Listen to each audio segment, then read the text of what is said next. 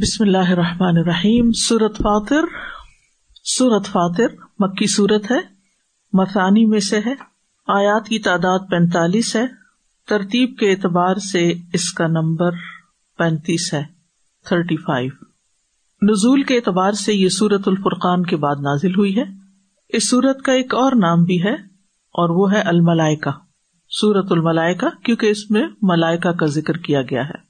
یہ سورت بھی الحمد للہ سے شروع ہوتی ہے اور قرآن مجید میں جو پانچ صورتیں الحمد للہ کے ساتھ شروع ہوتی ہیں، ان میں سے یہ آخری صورت ہے یعنی ترتیب کے اعتبار سے۔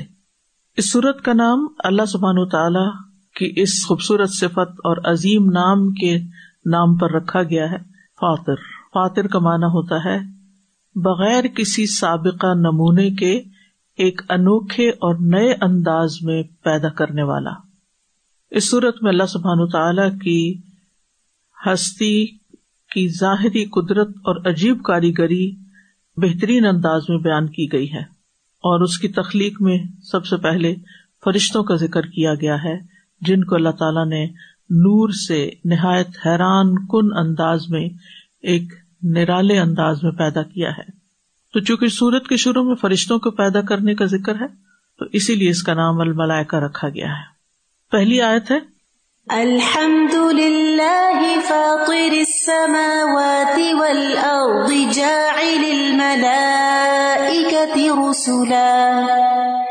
جاعل الملائکة رسلا اولی اجنحة مثنا وثلاث ورباع۔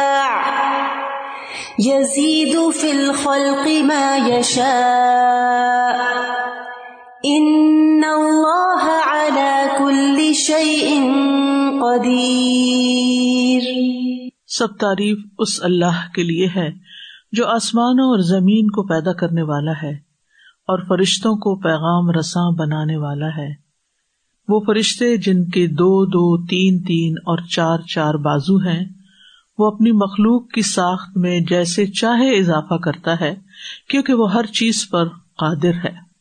آیت کا مفہوم یہ ہے کہ ہر قسم کی حمد و ثنا اللہ تعالی کے لیے ہے، جس نے آسمانوں اور زمین کو کسی سابقہ نمونے کے بغیر نئے سرے سے اپنی قدرت کاملہ کے ساتھ پیدا کیا، اور پھر اس نے اپنی مخلوق کو پیدا کر کے چھوڑ نہیں دیا۔ بلکہ ان کی ضرورت کی ہر چیز مہیا کی، ان کی رہنمائی فرمائی۔ انسانوں کی ہدایت کے لیے امبیا اور رسول کا انتخاب کیا اور امبیا کے پاس پیغام پہنچانے کے لیے فرشتوں کو بھیجا اور فرشتوں کو وہی کے علاوہ اور بھی ذمہ داریاں دی گئیں۔ اور ان فرشتوں کے مختلف درجات ہیں۔ ان کی تخلیق مختلف طرح سے ہے۔ کسی کے دو پر ہیں، کسی کے تین، کسی کے چار، کسی کے اس سے زیادہ۔ اور اپنی حکمت کے ساتھ وہ جتنا چاہتا ہے ان میں اضافہ کر دیتا ہے۔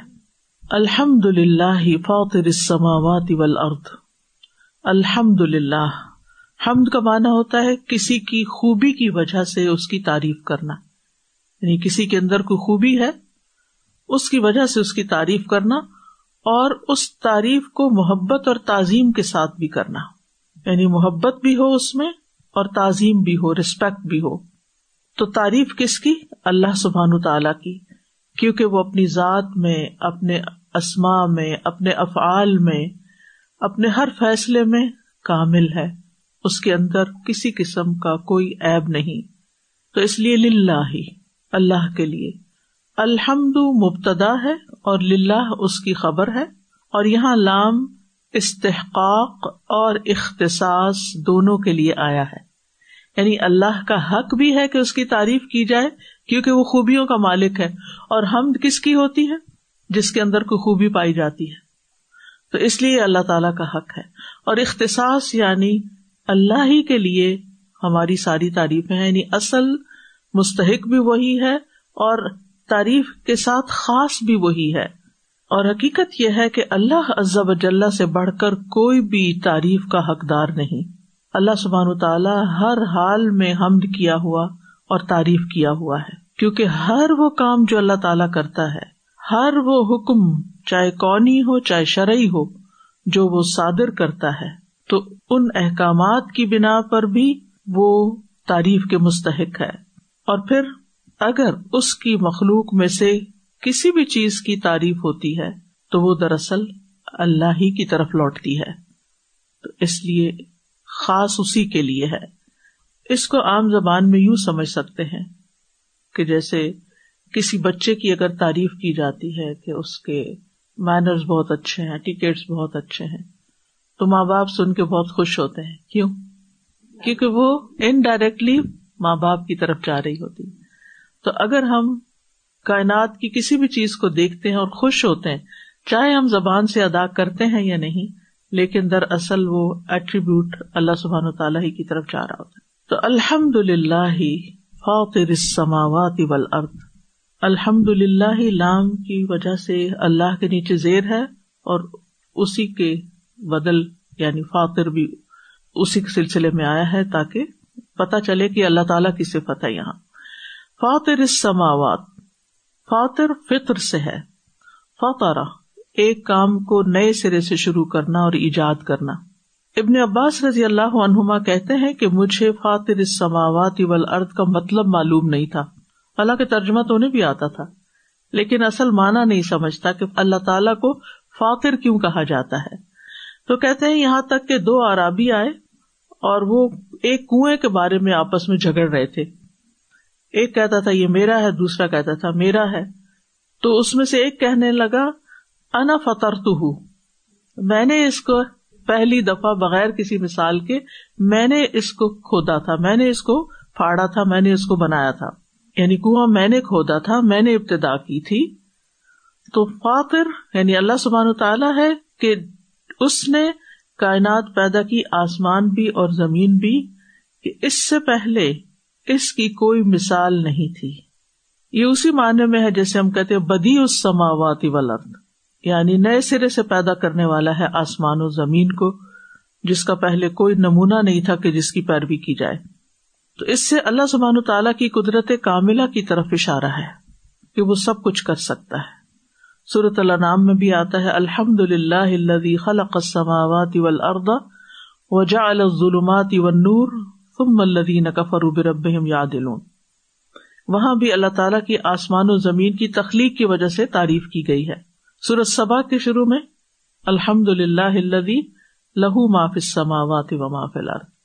وہاں بھی آسمان و زمین کی تخلیق کی بات سے الحمد للہ تو سورت کے ابتدا میں اللہ سبحان و تعالیٰ کی تعریف کی گئی سورت فاتر کے۔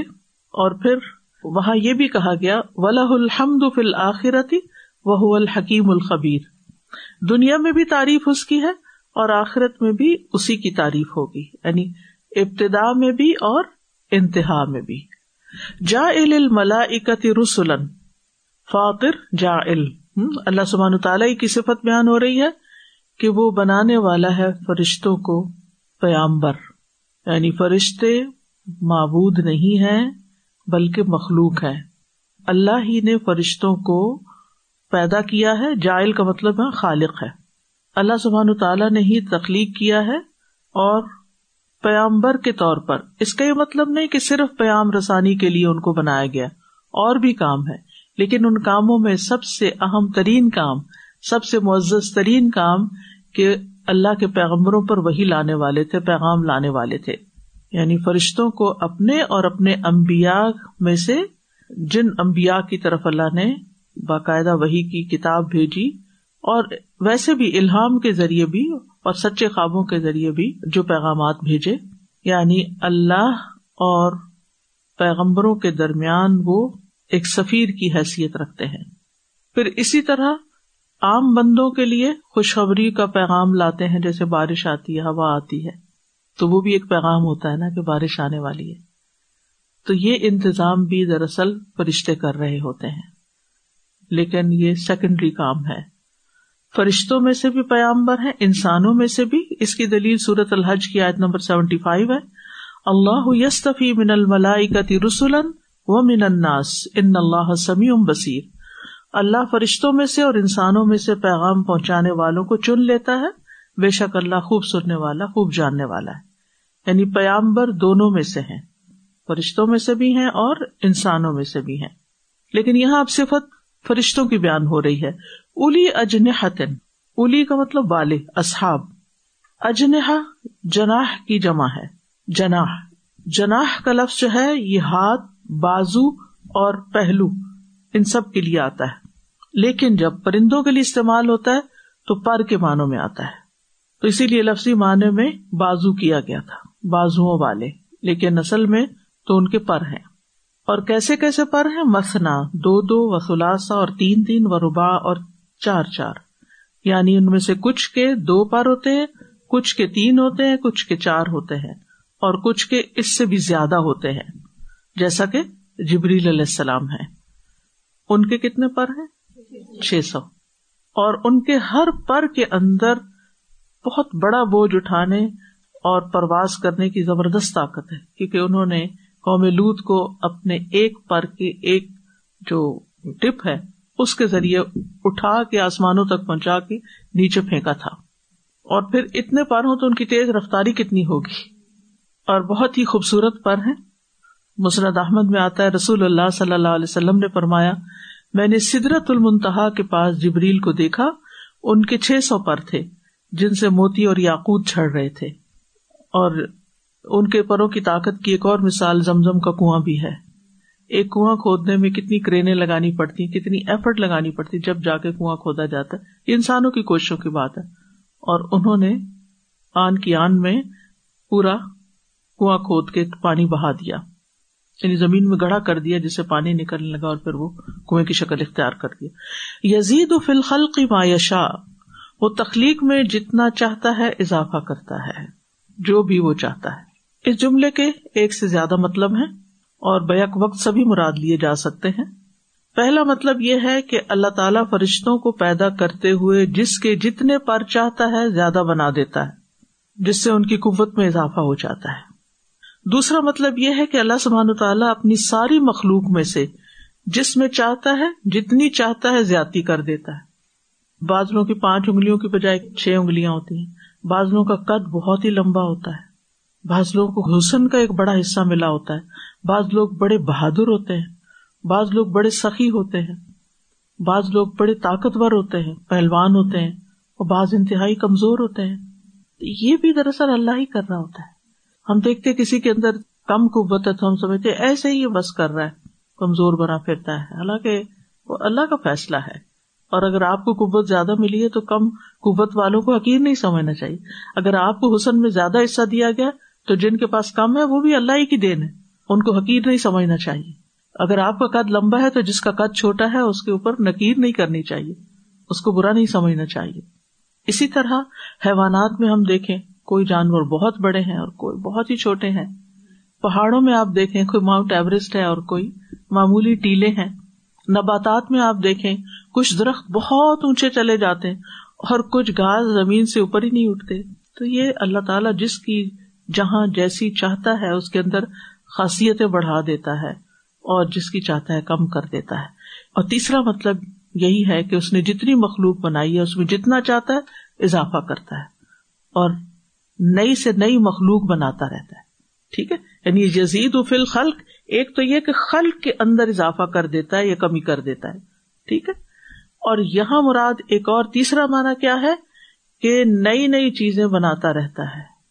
اب جیسے آسمانوں میں وسط ہوتی رہتی، نئی نئی گیلیکسیز وجود میں آتی رہتی، نئے نئے وائرس آتے رہتے، نئے نئے سیارے، نئے نئے حوانات جماعت نباتات، یزید فل خل کی معیشہ اور پھر آپ دیکھیے بعض اوقات کوئی کیڑے مکوڑے یا مکھیاں یا مخلوق اتنی زیادہ ہو جاتی ہے کہ انسان پریشان ہو جاتا ہے۔ پچھلے دنوں اگر آپ نے دیکھا، تو مکہ میں اتنے زیادہ جراد آ گئے تھے، وہ کالے کالے سے پتنگے کہ ہر جگہ جیسے ٹھگ گئی ہو ان سے۔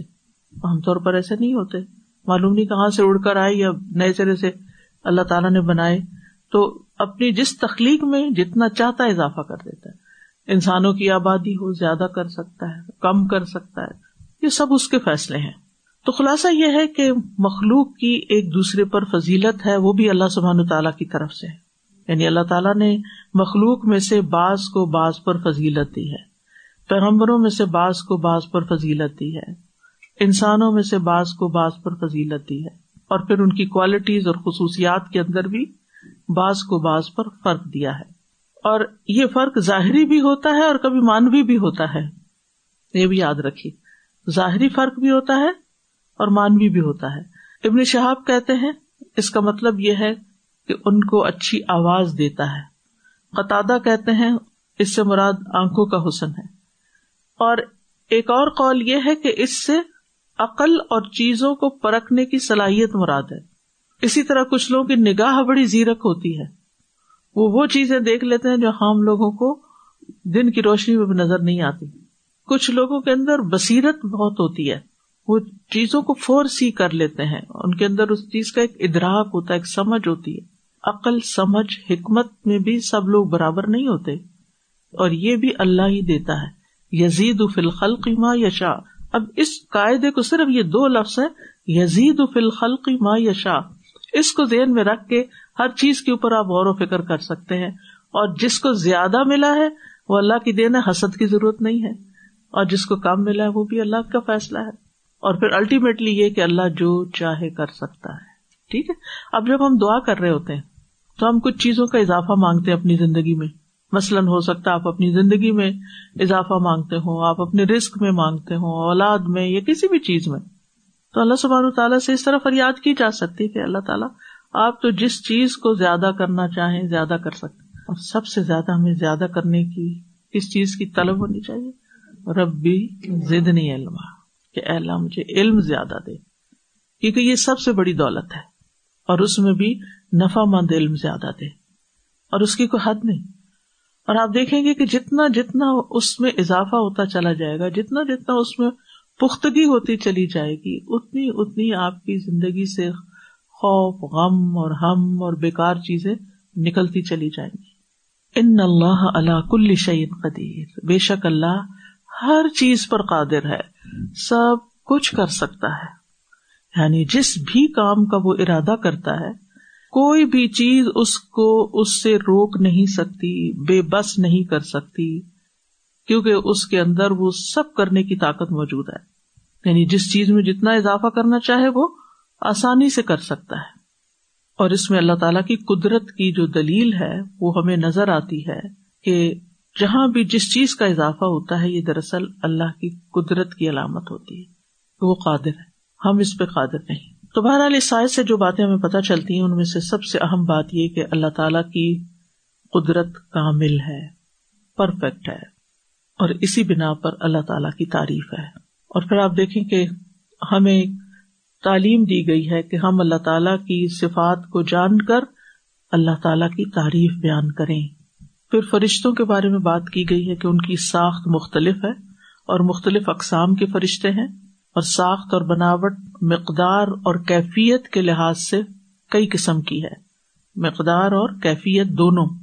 اور فرشتے جو ہیں، اگرچہ پیغام رسانی کا کام کرتے ہیں، لیکن اس کے علاوہ بھی فرشتے اور بہت سے کام کرتے ہیں۔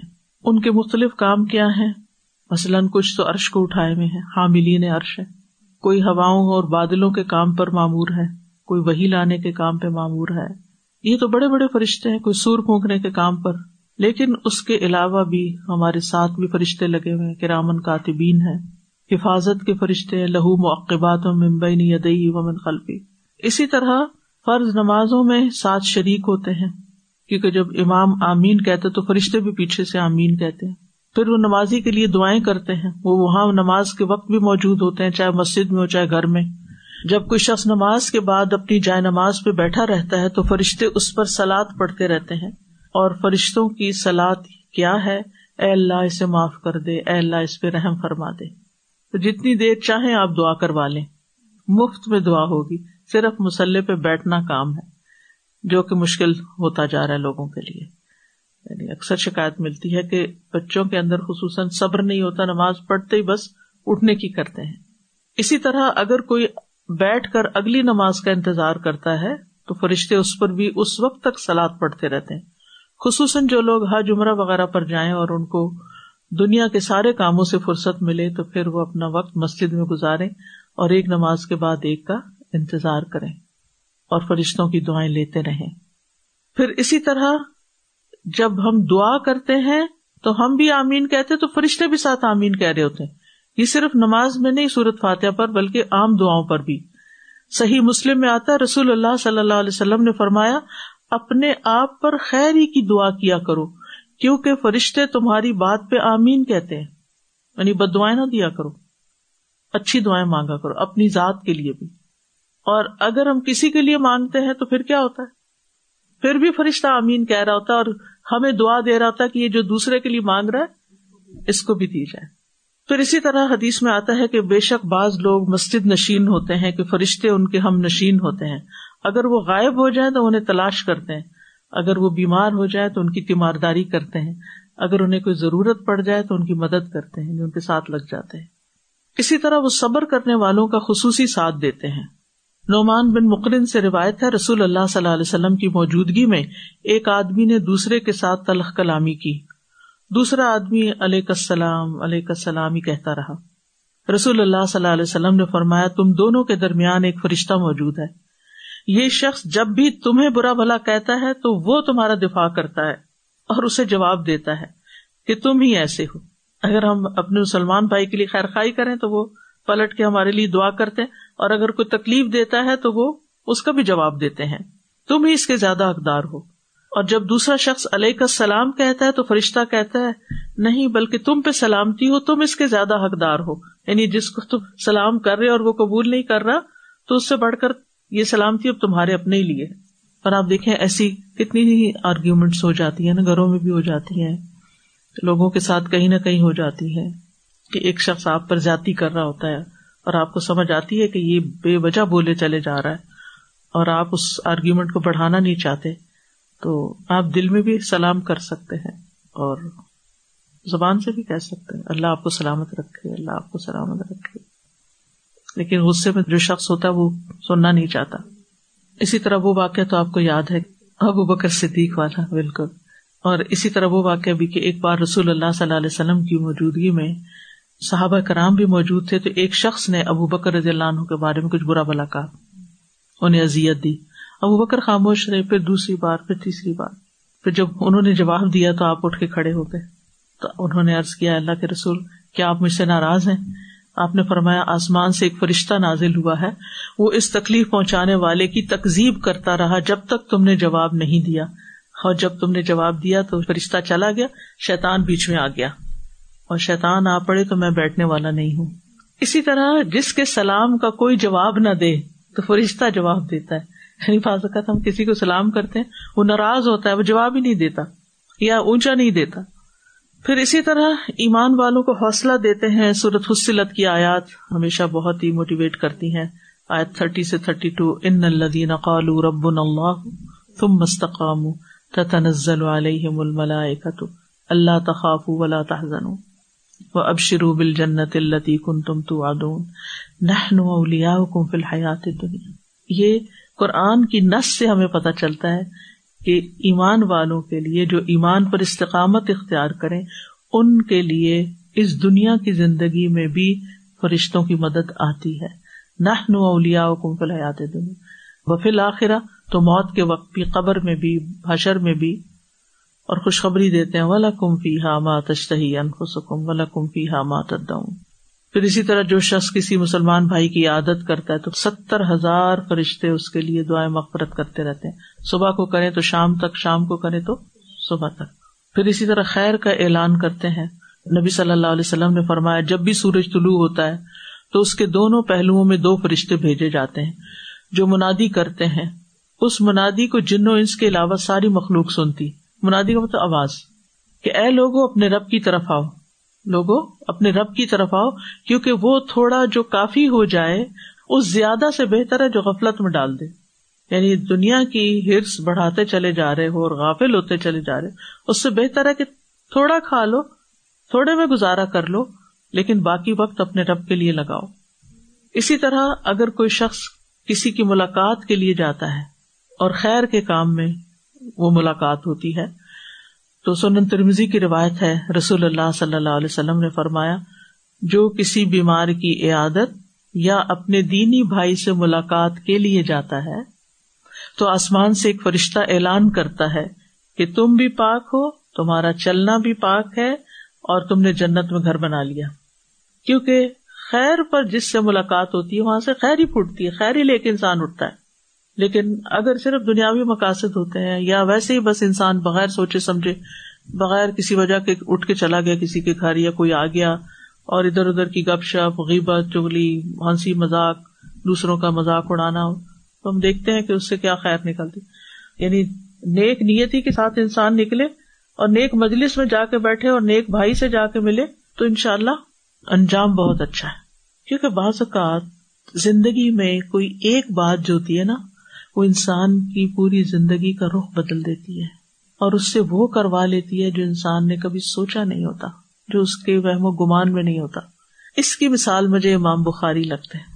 امام بخاری اپنے استاد اسحاق ابن راہویا کی مجلس میں بیٹھے ہوئے تھے۔ تو وہ پڑھاتے پڑھاتے جیسے استادوں کا انداز ہوتا ہے کہ کوئی مشورہ بیچ میں دے دیتے ہیں۔ تو انہوں نے کہا کہ کیا ہی اچھا ہو کہ کوئی شخص رسول اللہ صلی اللہ علیہ وسلم کی صحیح احادیث کو اکٹھا کر کے ترتیب بار جمع کر دے۔ کیونکہ جمع تو ہو رہی تھی، کوئی یہاں صحیح کوئی وہاں، سب کچھ بکھرا ہوا تھا۔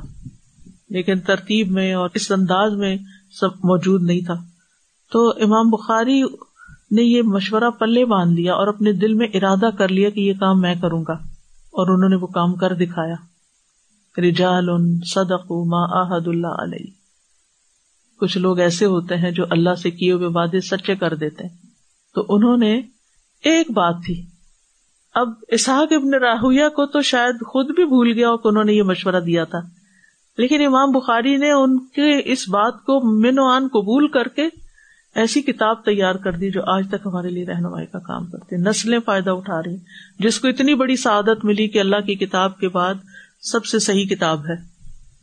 ہمیں نہیں پتا ہوتا کہ کسی کی کون سی بات ہمارے دل پہ اثر کر جائے خیر کی مجلس میں اور وہ ہمارے لیے نہیں بلکہ دوسروں کے لیے بھی بہت بڑے خیر کا ذریعہ بن جائے۔